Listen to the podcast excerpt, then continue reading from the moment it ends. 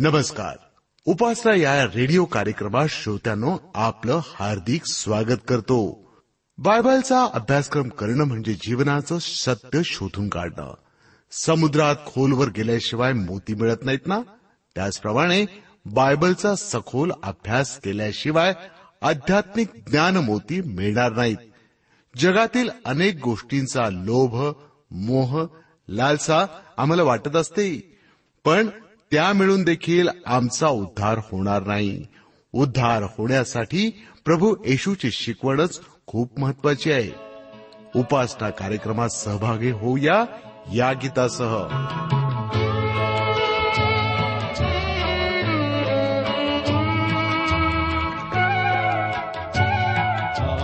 जीव तुझ रे क्रिस्ता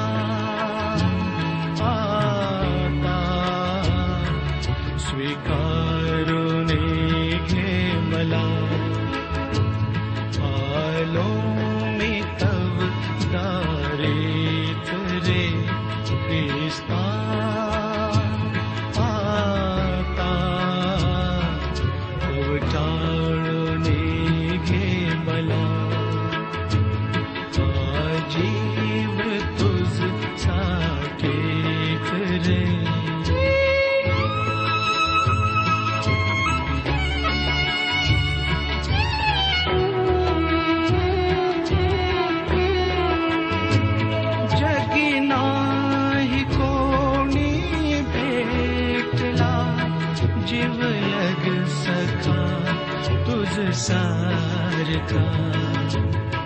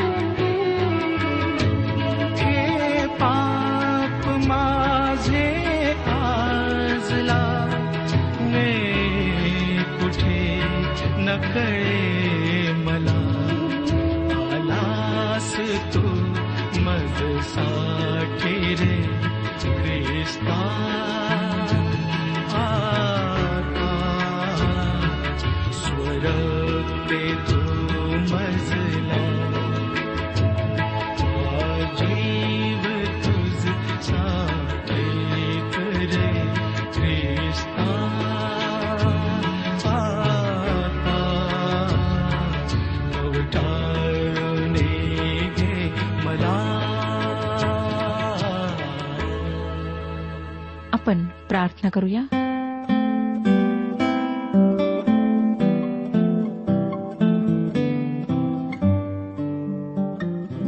सर्वसमर्थ जिवंत परमेश्वर पित्या तुझ्या नावाचं गौरव करीत तुझ्या नावाला धन्यवाद देत आम्ही ह्यावेळेला तुझ्या समक्ष येत आहोत. तुझ्याच कृपेने प्रभू आज आम्ही जिवंत आहोत आणि तुझी उपासना करू शकतो. आजचं वचन जे आमच्याकरिता तू ठेवलेलं आहेस ते वचन ऐकून समजण्याकरिता त्या वचनानुसार चालण्याकरिता तू आमची मदत कर. आजची ही वेळ आम्ही तुझ्या पवित्र हातात देत आहोत. आम्हातील जे लोक आजारी आहेत त्यांना स्पर्श कर प्रभू. अनेकांना मानसिक विकार आहेत. अनेक लोक जीवनाला कंटाळलेले आहेत. अनेकांच्या मनामध्ये सूड भावना आहे. प्रत्येकाला तू स्पर्श करून आरोग्य दे. आम्हाला तू मदत पुरीव की आम्ही जीवनामध्ये योग्य ते विचार ठेवावेत. योग्य प्रकारे आम्ही वर्तणूक करावी. प्रत्येक लहान थोर व्यक्तीला तू आज स्पर्श कर आणि आशीर्वाद दे. प्रभू यशू ख्रिस्ताच्या गोड आणि सामर्थ्य नावात मागितले आहे म्हणून तो ऐक. आमेन. श्रोत्यानो आज आम्ही करिंदकरास दुसरे पत्रे ह्याच्या चौथ्या अध्यायाच्या पाच पासून अठरा वचनांवर विचार करणार आहोत. तीन आणि चार ही वचने आम्ही मागच्या कार्यक्रमात वाचलेली आहेत. या वचनांवर थोडेसे स्पष्टीकरण मी आपणाला देऊ इच्छिते. पॉल आपल्याला सांगतो की या जगाच्या देवाने लोकांची मने आंधळी केली आहेत. त्यामुळे या लोकांना सुवार्ता समजत नाही. ते सुवार्तेवर विश्वास ठेवू शकत नाहीत. परंतु हे लोक पवित्र शास्त्राला दोष देऊन म्हणतात की पवित्र शास्त्र खोटे आहे. त्यांची समस्या ही आहे श्रोत्यानो की त्यांच्या जीवनामध्ये पाप आहे व त्यांना सुवार्तेवर विश्वास ठेवायला नको. सुप्रसिद्ध वैज्ञानिक सर ॲझॅक न्यूटन याविषयी जे म्हणाले ते चित्तवेधक आहे. न्यूटन एक बुद्धिमान व विलक्षण क्षमता लाभलेले व्यक्ती होते. एक दिवस कोणी एक माणूस त्यांना म्हणाला सर आयझॅक तुम्ही पवित्र शास्त्रावर लहान मुलाप्रमाणे कसा विश्वास ठेवू शकता? मला ही गोष्ट खरंच समजत नाही. मी तसा विश्वास ठेवण्याचा प्रयत्न केला पण मी तसे करू शकलो नाही. त्यातील पुष्कळ वाक्ये मला निरर्थक वाटतात. त्यातील अनेक विधाने मला समजत नाहीत. मी त्यावर विश्वास ठेवू शकत नाही. मी पवित्र शास्त्राला समजू शकत नाही. त्या विधानावर न्यूटन त्या व्यक्तीला म्हणाले कधी कधी मी माझ्या अभ्यासिकेत आल्यावर विसाळूपणाने मेणबत्ती पेटविण्याचा प्रयत्न करतो. त्या मेणबत्तीवर ती विझवण्याची टोपी आहे हे माझ्या लक्षातच राहत नाही. मी तिला तसेच पेटविण्याचा प्रयत्न करतो. परंतु ती पेटत नाही. पेटू शकत नाही. परंतु तिच्यावरची टोपी जेव्हा मी काढतो तेव्हा मात्र मी ती पेटवू शकतो. मला वाटतं तुझ्या बाबतीत ती टोपी म्हणजे पापाविषयीचे तुझे प्रेम आहे. तू मुद्दाम विश्वास ठेवत नाहीस. देवाकडे पश्चतापी अंतकरणाने वळ. देवाच्या आत्म्याने तुला सत्य प्रकट करावे यासाठी तयार हो. प्रभू येशू ख्रिस्ताच्या मुखावर झळकणारे देवाच्या कृपेचे गौरव तुला दाखवायला त्याला निश्चितच आनंद वाटेल. श्रोत्यानो सर आयझॅक न्यूटन केवळ एक महान वैज्ञानिकच नव्हते तर ते एक महान उपदेशक सुद्धा होते. लोक का विश्वास ठेवत नाहीत? कारण सैतानाने त्यांची मने आंधळी केलेली आहेत. यासाठी की देवाची प्रतिमा जो ख्रिस्त त्याच्या गौरवाचा शुभवर्तमानाचा उजेड त्याच्यावर प्रकाशू नये. श्रोत्यानो सुवार्ता गौरवी आहे. ती गौरवी आहे कारण ती ख्रिस्ताचा गौरव प्रकट करते. आणि उघड आहे की लोकांना ते गौरव पाहायला नको. पॉलाने पाचव्या वचनात असे सांगितले होते. कारण आम्ही आपली घोषणा करीत नाही तर ख्रिस्त येशू हा प्रभू आहे अशी आणि येशू प्रित्यर्थ आम्ही तुमचे दास आहो अशी स्वतःची घोषणा करीतो. आम्ही प्रभू येशू ख्रिस्ताची घोषणा करीतो. देवाचे वचन आम्ही सांगतो खरे पण सैतानाने लोकांची मने आंधळी केली आहेत. पॉल या ठिकाणी स्वतःसाठी दासाची भूमिका घेत आहे. सहाव्या वचनात तो म्हणतो कारण अंधारातून उजेड प्रकाशित होईल असे जो देव बोलला तो येशू ख्रिस्ताच्या मुखावरील देवाच्या गौरवाच्या ज्ञानाचा प्रकाश पाडण्यासाठी आमच्या अंतकरणात प्रकाशला आहे. श्रोत्यानो पॉल उत्पत्तीच्या पुस्तकात निर्मितीचे जे वर्णन दिले आहे त्याकडे वळतो. विशेष रीतीने जेव्हा देवाने प्रकाश निर्माण केला त्यावेळीची तो आठवण करतो. पुष्कळ लोकांना वाटतं की सनातनी होण्यासाठी आपण असा विश्वास बाळगला पाहिजे की परमेश्वराने इसवी सन पूर्व चार हजार चार या वर्षी हे विश्व निर्माण केले. माझ्या सनातनी मताच्या बंधूंपैकी कोणाचेही असे बुद्धिहीन मत नाही. खूप पूर्वी परमेश्वराने हे विश्व निर्माण केले. त्याने आम्हाला त्याच्या निर्मितीची तारीख दिली नाही. आपला परमेश्वर चिरकालाचा परमेश्वर आहे. तो काही माणूस समोर येण्याची वाट पाहत बसला नव्हता. देव फार फार पूर्वीपासून आहे. मला वाटतं की विश्व ही फार काळापासून आहे. आणि काहीतरी घडले विश्वामध्ये प्रचंड उलतापालच झाली याचे पुरावे विश्वामध्ये आहेत. परिपूर्ण निर्मिती घडून येण्यासाठी निश्चित काहीतरी घडले. उत्पत्तीचे पुस्तकाच्या पहिल्या अध्यायामध्ये आपल्याला सांगण्यात येते की प्रभू परमेश्वराने हस्तक्षेप केला. देवाच्या आत्म्याने कार्य केले. आपण वाचतो देवाचा आत्मा जलावर हालत राहिला. मूळ शब्द आहे विचार करीत राहिला. संचित बसला होता. मग देव म्हणाला प्रकाश हो आणि प्रकाश झाला. पॉल या लोकांना सांगत आहे की कारण देव जो म्हणाला की उजेड अंधारातून प्रकाशित होईल तो येशू ख्रिस्ताच्या मुखावरचा देवाच्या गौरवाच्या ज्ञानाचा प्रकाश पाडण्यासाठी आमच्या अंतकरणात प्रकाशला आहे. जसं देवाचा आत्मा जलावर तळपत होता तसा तो आत्म्यावर तळपत असतो. तो आमच्या अंत्यकरणामध्ये कार्य करतो. तो आमचे नवीनीकरण करतो. ख्रिस्त जो देवाची प्रतिमा आहे त्याच्या गौरवी सुवार्तेचा प्रकाश आमच्या अंतकरणामध्ये प्रकाशतो. आपण त्याच्याकडे पाहत आहोत. श्रोतानु कोणी म्हटले आहे की दृष्टी तारण करते परंतु टक लावणे शुद्ध करते. त्याच्याकडे टक लावून पाहण्यामध्ये आपण पुष्कळ वेळ घालवला पाहिजे परंतु हे करणे आम्हाला फारसे जमत नाही कारण आम्ही अशक्त पात्र आहोत. सातवं वचन पहा काय सांगतं? ही आमची संपत्ती मातीच्या भांड्यात आहे. अशा हेतूने की सामर्थ्याची पराकोटी देवाची आहे. आमच्यापासून होत नाही हे समजावे. आपण मातीची पात्रे आहोत परंतु आमच्याजवळ हा ठेवा ठेवलेला आहे. हा ठेवा म्हणजे गौरवी सुवार्ता. ही सुवार्ता आम्ही आमच्या मातीच्या लहान जुन्या पात्रांमध्ये आमच्या जीवनामध्ये वाहतो. म्हणून पॉल म्हणतो की आम्ही स्वतःला गाजवत नाही तर ख्रिस्त येशू हाच प्रभू आहे अशी घोषणा करतो. आणि आम्ही येशूमुळे तुमचे दास आहो अशी स्वतःची घोषणा करतो. श्रोत्यानो आपल्यापैकी बऱ्याच जणांना असं वाटतं की आपण मोठे प्रचारक बनावे एक महान ख्रिस्ती व्यक्ती बनावे. हेच एक कारण आहे ज्यामुळे मला वाटतं की ज्या साक्षी आज आम्ही ऐकतो त्या सांगत राहणे आवश्यक आहे. स्वतःच्या साक्षीविषयी बढाई मारणे सोपे आहे. परंतु त्या साक्षीद्वारे जर ख्रिस्ताला गौरव प्राप्त होत नसेल तर त्या साक्षीचा काय फायदा? बरेचदा असे ख्रिस्ती लोक आमच्या अवतीभोवती दिसतात की जे जोर जोराने स्वतःची साक्ष देतात. देवाने त्यांच्या जीवनात कसे कार्य केले ते सांगतात. कधीकधी ही साक्ष फार जुनी असते आणि या लोकांच्या साक्षी व त्यांचे सध्याचे जीवन यामध्ये फारच तफावत दिसून येते. त्यांच्याद्वारे ख्रिस्ताचा प्रकाश इतरांपर्यंत पोहोचण्याऐवजी ते इतरांच्या विश्वासामध्ये अडखळण बनतात. आम्ही आमच्या मातीच्या पात्रामध्ये सुवार्ता बाळगतो किंवा वाहतो याचा अर्थ असा आहे की आमचे जीवन सुवार्तेची साक्ष असायला हवी. ख्रिस्त आमच्या जीवनामध्ये प्रतिबिंबित झाला पाहिजे. ही मातीची पात्रे आम्हाला थेट जुन्या करारातल्या शास्त्यांच्या काळाकडे नेतात. शास्त्रेचे पुस्तक ह्याच्या सातव्या अध्यायात आपण वाचतो की मिध्यानी लोकांच्या आक्रमणापासून आपला देश सोडविण्यासाठी गिदोनाने केवळ तीनशे लोक आपणासह घेतले. प्रत्येक माणसाजवळ एक तुतारी एक मशाल व एक मडके होते. त्यांनी त्यांच्या मशाली त्या मातीच्या पात्रामध्ये घातल्या जेणेकरून त्या दुरून दिसू नयेत. जेव्हा ते मिद्यानी लोकांजवळ पोहोचले तेव्हा त्यांनी आपली मडकी फोडली. त्यांनी ती मडकी फोडेपर्यंत त्यांच्या मशालीचा उजेड दिसला नाही. आम्हाला या गोष्टीची आज गरज आहे. मातीची पात्रे फोडण्याची आम्हाला गरज आहे. ख्रिस्तासाठी दुःख सहन करावे लागते हे प्रेषित पौलाला माहीत होते. मातीच्या पात्राला फोडावेच लागते हे त्याला माहीत होते. तसे करणारे लोक आज आमच्यात फार कमी आहेत. एक प्राध्यापक आपल्या विद्यार्थ्यांना नेहमी सांगत जर कोणाचा जन्म व्हायचा असेल तर कोणीतरी प्रसूतीच्या वेदना भोगल्या पाहिजेत.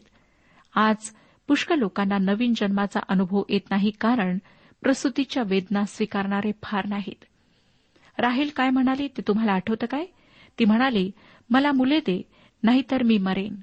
तिच्यावर परमेश्वराने दया केली व त्याने तिची कूस उजवली.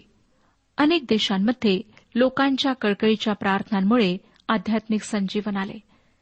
एका देवाच्या सेवकाने हरवलेल्या लोकांसाठी इतक्या मध्यस्थीच्या प्रार्थना केल्या असे समर्पण केले की त्यांना स्वतःचा जीव गमावा लागला. ते जेव्हा आजारी पडले तेव्हा त्यांच्या डॉक्टरने त्यांना सांगितले की या माणसाने इतका ताण सहन केला आहे की यांचे हृदय डावीकडून उजवीकडे सरकले आहे. आज नुसती साक्ष देणे आम्हाला पुरेसे नाही. स्वतःला नाकारणाऱ्यांची आम्हाला गरज आहे. श्रोत्यानो अशा प्रकारच्या देवाच्या सेवकांप्रमाणे हरवलेल्या लोकांसाठी प्रसूती वेदना पेलणाऱ्यांची गरज आहे. त्यासाठी स्वतःची इच्छा सोडून द्यायला आम्ही पाहिजे. आमच्या जीवनामध्ये त्याची इच्छा पूर्ण व्हायला पाहिजे. या मातीच्या पात्राला संपूर्णपणे त्याच्या हाती आम्ही सोपवले पाहिजे. केवळ ख्रिस्ताविषयी साक्ष देणे पुरेसे नाही. आम्ही आमच्या जीवनात त्याला अनुसरणार आहोत की नाही याविषयी आम्ही निश्चय केला पाहिजे. पॉल करिंदकरास दुसरे पत्र चौथा अध्याय आणि आठव्या वचनात म्हणतो आम्हावर चोहोंकडून संकटे आली तरी आमचा कोंडमारा झाला नाही. आम्ही घोटाळ्यात पडलो तरी निराश झालो नाही. ह्या ठिकाणी पॉल तुलना करीत आहे. तो म्हणतो आम्ही संकटात पडलो. हे तुलनात्मक रूप आहे. परंतु तो म्हणतो आम्ही दुःखी झालो नाही. हे तमवाचक रूप आहे. सुवार्थीसाठी अगदी अटातटीची लढाईच होत होती परंतु तरीही तो परमेश्वराकडे वळू शकला. मला एक सुवार्ता प्रसारक माहीत आहेत. त्यांच्या चेहऱ्याकडे पाहिल्यावर त्यांचा चेहरा ओबड धोबड का आहे असा प्रश्न मनात येतो. त्यांच्या चेहऱ्यावरचे लांब लांब व्रण पाहून असं वाटतं की हा माणूस पूर्वी चोर किंवा गुंडा असावा. परंतु तुम्हाला माहीत आहे काय? की त्यांच्या चेहऱ्यावरचे व्रण त्यांना बसलेल्या माराच्या खुणा आहेत. सुवार्ता सांगण्यासाठी विरोध करणाऱ्या ख्रिस्त विरोधकांनी त्यांना अनेकदा मारले. त्या मारामुळे त्यांचा चेहरा ओबडधोबड झाला व त्यांच्या चेहऱ्यावरचे व्रण त्या माराचे आहेत. ख्रिस्तासाठी फार सहन करूनही ह्यांनी सुवार्ता प्रसाराचे काम सोडले नाही. श्रोतानं तुम्हाला माहीत आहे का की पौलावरही सुवार्तेसाठी अनेक संकटे आलीत. तरी त्यांनी सुवार्तेचा सतत अभिमान बाळगला. सुवार्तेचे कार्य कधी सोडले नाही. तो म्हणतो आम्ही पेचात पडलो परंतु आम्ही निराश झालो नाही. संकटात पडलो परंतु आम्ही निराश झालो नाही. कधीकधी त्याला मार्ग सापडला नाही परंतु तो निराश झाला नाही. तो त्या संकटातून बाहेर पडला. देवाच्या आत्म्याने त्याला त्यातून बाहेर पडण्याचा मार्ग दाखवला. नववचन वाचूया. चौथा अध्याय नववचन. आमचा पाठलाग झाला तरी परित्याग करण्यात आला नाही. आम्ही खाली पडलेले आहो तरी आमचा नाश झाला नाही. श्रोत्यानो त्याचा छळ करण्यात आला. शत्रूने त्याचा पाठलाग केला परंतु त्याला सोडून दिलेले नाही. म्हणजे शत्रू त्याच्यावर विजय मिळू शकला नाही. जेव्हा पॉल तुरुंगात होता तेव्हा त्याने फिल्पेकरास पत्र पहिला अध्याय बारा आणि तेरा वचनात फिल्पेकरांना लिहिले बंधनो मला ज्या गोष्टी घडल्या त्यांच्यापासून सुवार्तेला अडथळा न होता त्या तिच्या वृद्धीला साधनेभूत झाल्या. हे तुम्ही समजावे अशी माझी इच्छा आहे. म्हणजे कैसराच्या हुजरातीच्या सर्व सैनिकात व इतर सर्व जणात माझी बंधने ख्रिस्ता संबंधाने आहेत अशी त्यांची प्रसिद्धी झाली. तो जरी तुरुंगात होता तरी तो नेहमी म्हणू शकला की परमेश्वर त्याच्या बाजूने आहे. तो म्हणतो आम्ही खाली पडलेले आहो पण आमचा नाश झाला नाही. श्रोत्यानो पौलाचे धैर्य कमालीचे होते.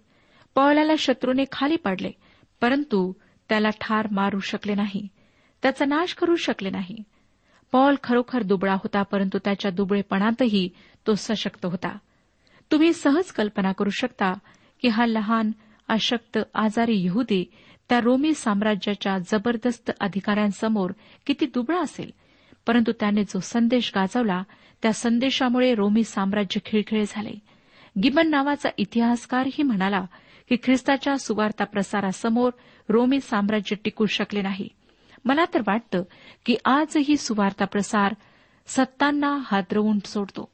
पॉल इतका दुबळा वाटतो परंतु परमेश्वराने त्याला पुन्हा पुन्हा सोडविले त्याचे सहाय्य केले.